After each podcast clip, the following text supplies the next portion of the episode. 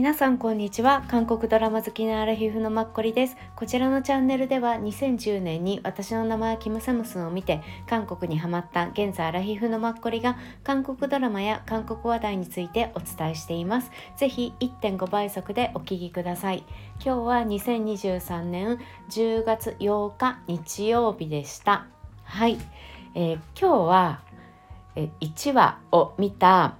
力の強い女カンナムスンについて話したいと思います。品性用者カンナムスンですね。はい、日本でもネットフリックスで10月8日本日から配信が開始しました。韓国より1日遅れなのかな？韓国では土日の夜ドラマとしてやってるのであのヒップタッチの女王の後 JTBC ですね。はい。でも日本でももう2話放送されているので一応スピードとしては同じですね。はい。全16話のストーリーになります。今回お伝えしたいのが、まあ、概要と、まあ、監督脚本家さん。プラス1話だけ見たのでその私のすいません個人的な感想についてお伝えさせてください。できるだけ早く短く喋ろうと思うんですけどちょっと長めになっちゃうかもしれませんですので是非倍速で聞いてください。はい。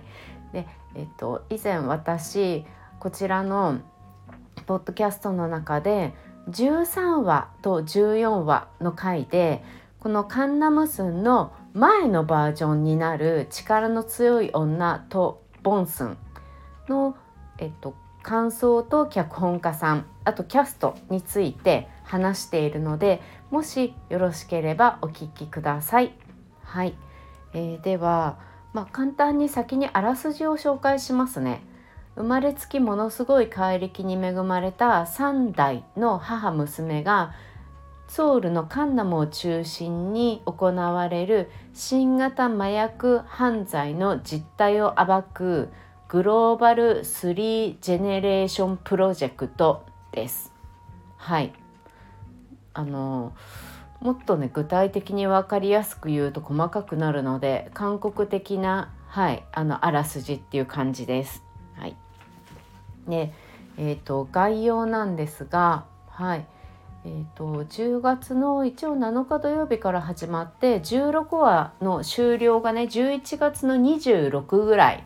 そうですね。だから12月頭からまた新しい JTBC 何か殴り込んできそうですよね。去年の財閥家の末息子みたいな。またそういう感じの経済的なものの面白いのが来たら私めちゃくちゃ嬉しいんですけどって思って。はい。でえーと、これは JTBC がの作っていて企画会社も SLL という JTBC の会社になります。うん、でえっ、ー、とね監督なんですがキム・ジョンシクさんっていう方、うん、とあとイ・ギョンシクさんっていう方になります。はい、このイ・ギョンシクさんの方はあの上品な彼女とかあと品力が強い女トボンスンですね。うん、そういうものを撮影されてらっしゃいます。はい、で脚本家さんがペク・ミンギョンさんという女性の方です。はい、この方はト・ボンスンも書かれた方で今現在1971年生まれなので50歳ちょっとっていう感じだと思います。でこのペク・ミンギョンさんが書かれているもので多分一番メジャーで皆さんご存知かもしれないのは「マイン」っていう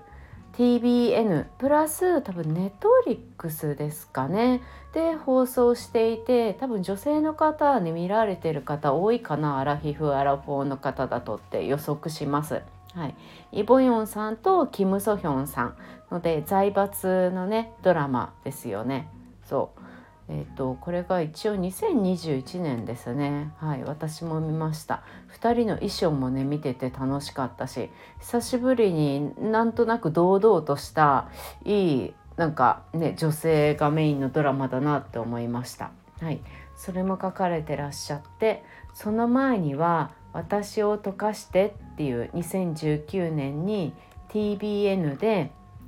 チチャンウクさんとウォンジナさんのを書かれていらっしゃいます。でその前には私たちが出会った奇跡。2018年。これは KBS ですね。キム・ミョンミンさんキム・ヒョンジュさんラミランさんの書かれていてこれはね若干明るい感じなんだと思います。うん、で次が、えっと、上品な彼女ですね。これは2017年のあのキム・ヒソンさんとキム・ソナさんの、はい、2人のものですね。結構これ緊張感があった。1話だけ見て私その他見てないんですけど、はい、ちょうどこの頃に、えーと、とトボンスンも書かれていてっていう感じですね。はい、なのでこの作家さんは多分ミステリーとあとラブコメ、うん、っていうのを主に書かれてらっしゃる。と映画も一作、はい、書かれてらっしゃる方になります。うん、それが大体ね概要。あとちょっと珍しいんですけど車両の協力がねあれなんですよ。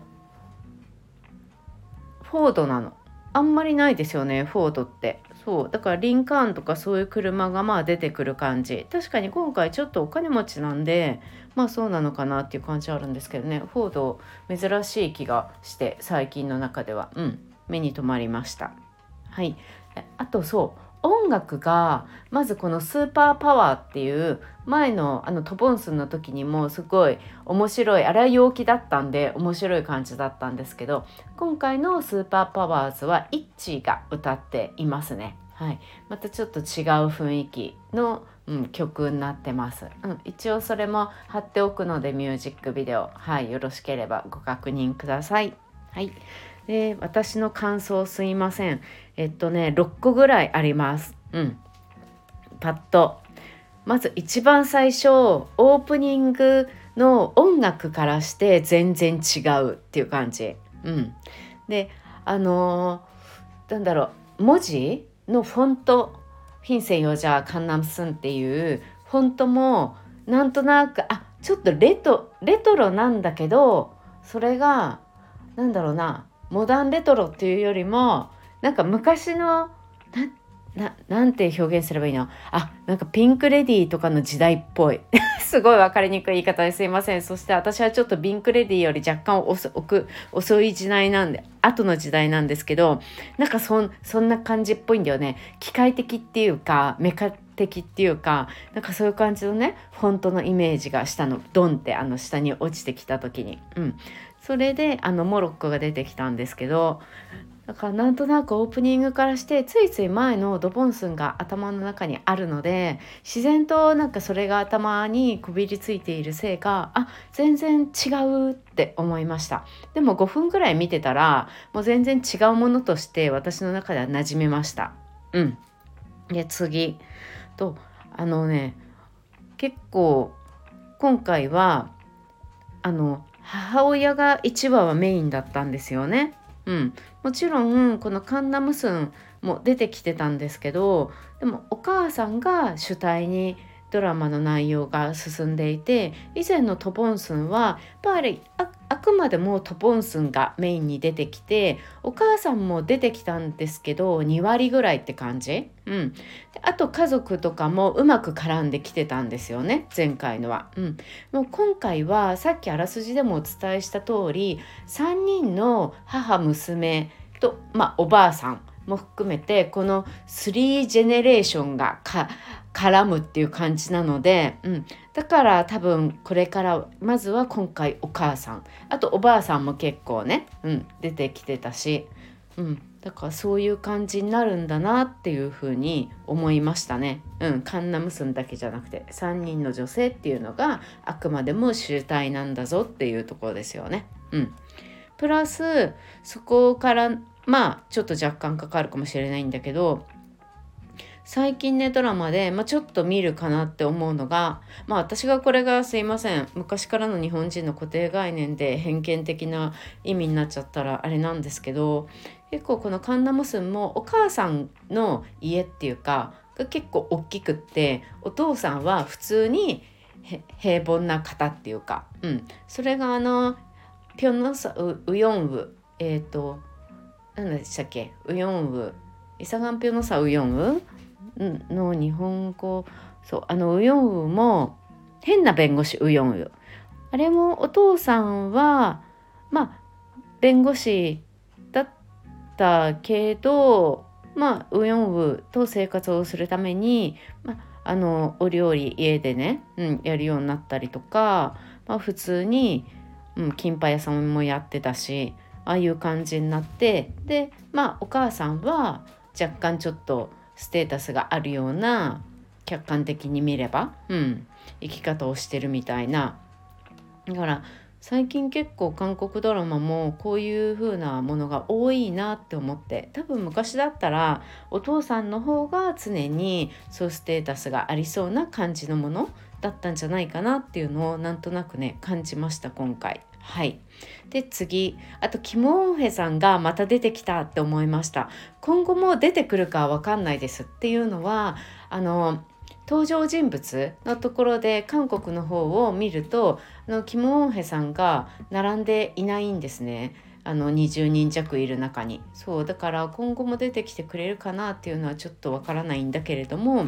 まず一番最初の方にキム・オンヘさんが出てきてなんといっても前回のトボンスンの時には1人2役やってくださったんでキム・オンヘさんっていうのは、えっと、多分皆さんが一番分かりやすいのはあの悪い母親？うん、に出てきたあの悪い母親で村の村長さんみたいな役をやっていた、まあ、おじさんですよね。うん、あの役の方だった、はい、俳優さんです。はい。そう。今回もなかなか面白い役でまたあのトポンスンと同じような感じでやっつけられていたんでね今回はお母さんに、うん、それもなかなか面白かったです。はい。また出てきてほしいキム・オンヘさん笑いを取るところの重要なシーンでまた出てきそうな気がしてならないっていう感じです。でここでまたその時にキム・オンヘさんとのやり合いの時にこのあのカンナムスンのお母さん役の方があのいイスンシンチャン軍っていうふうにすごく言っていて2人で。そのイスンシンチャン軍をすごく話題に出してたんですけどね。このイスンシンチャン軍ってああれだってなんか気になったのがキョンボックンの前にあるあのカンファモンのところに2つぐらいあの像があるんですよね。韓国は。あの大きい本当に太い道路、うん、のところにそう2つぐらいあって1つは確かハングル文字を作った人、うん、で2つかな分かんない。いくつか像があってね大きい。でその1つがこのイスンシンチャン君の銅像なんですよね。うん、でこのイスンシンっていうのは、まあ、李氏朝鮮時代を代表する将軍。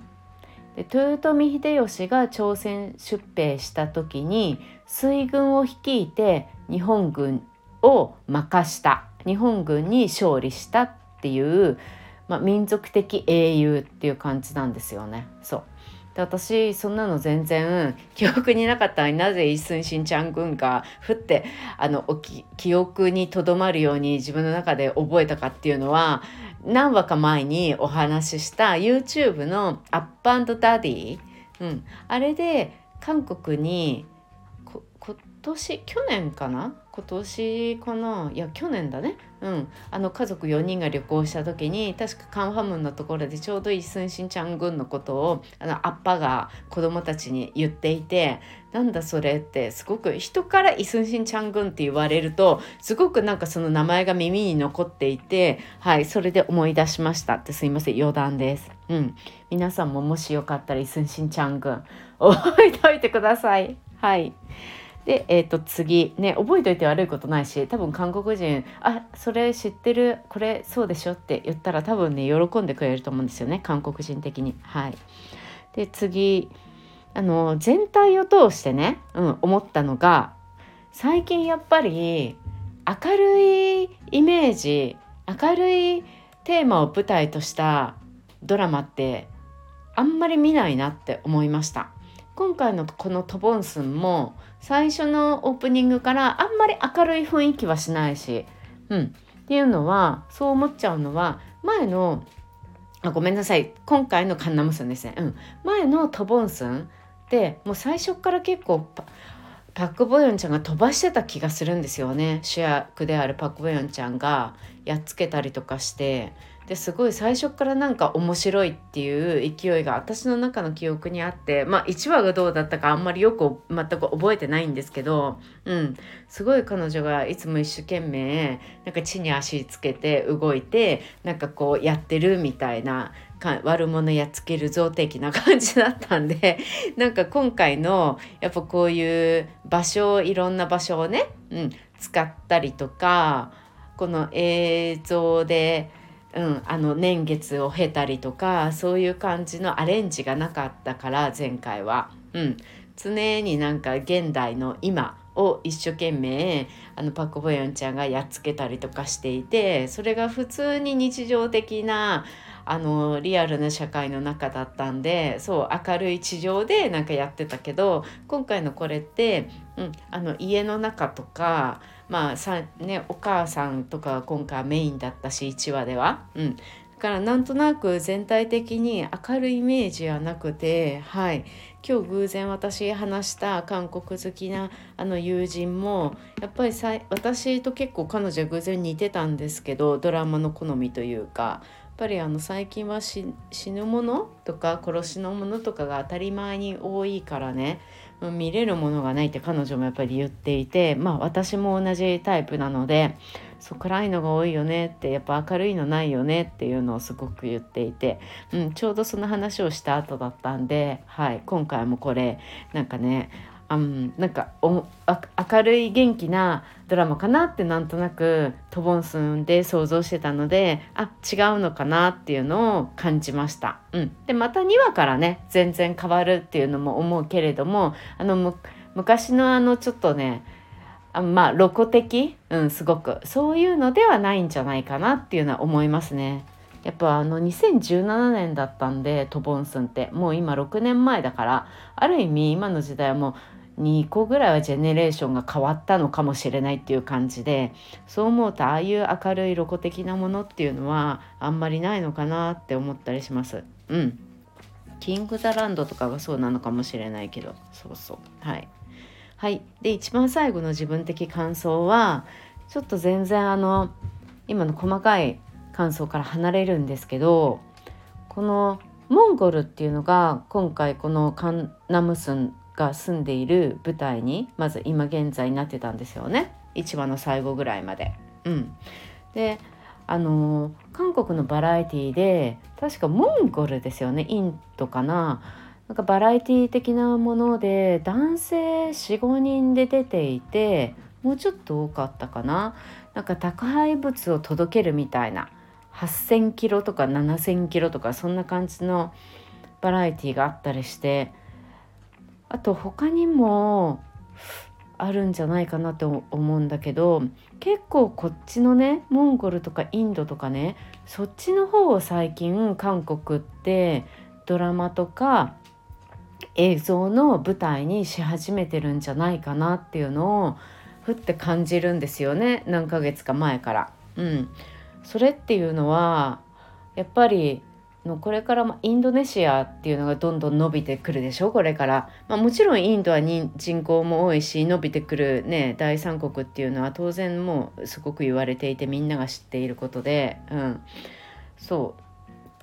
でもインドネシアって多分すごく韓国コンテンツに強いじゃないですか。だからこう世界でいかに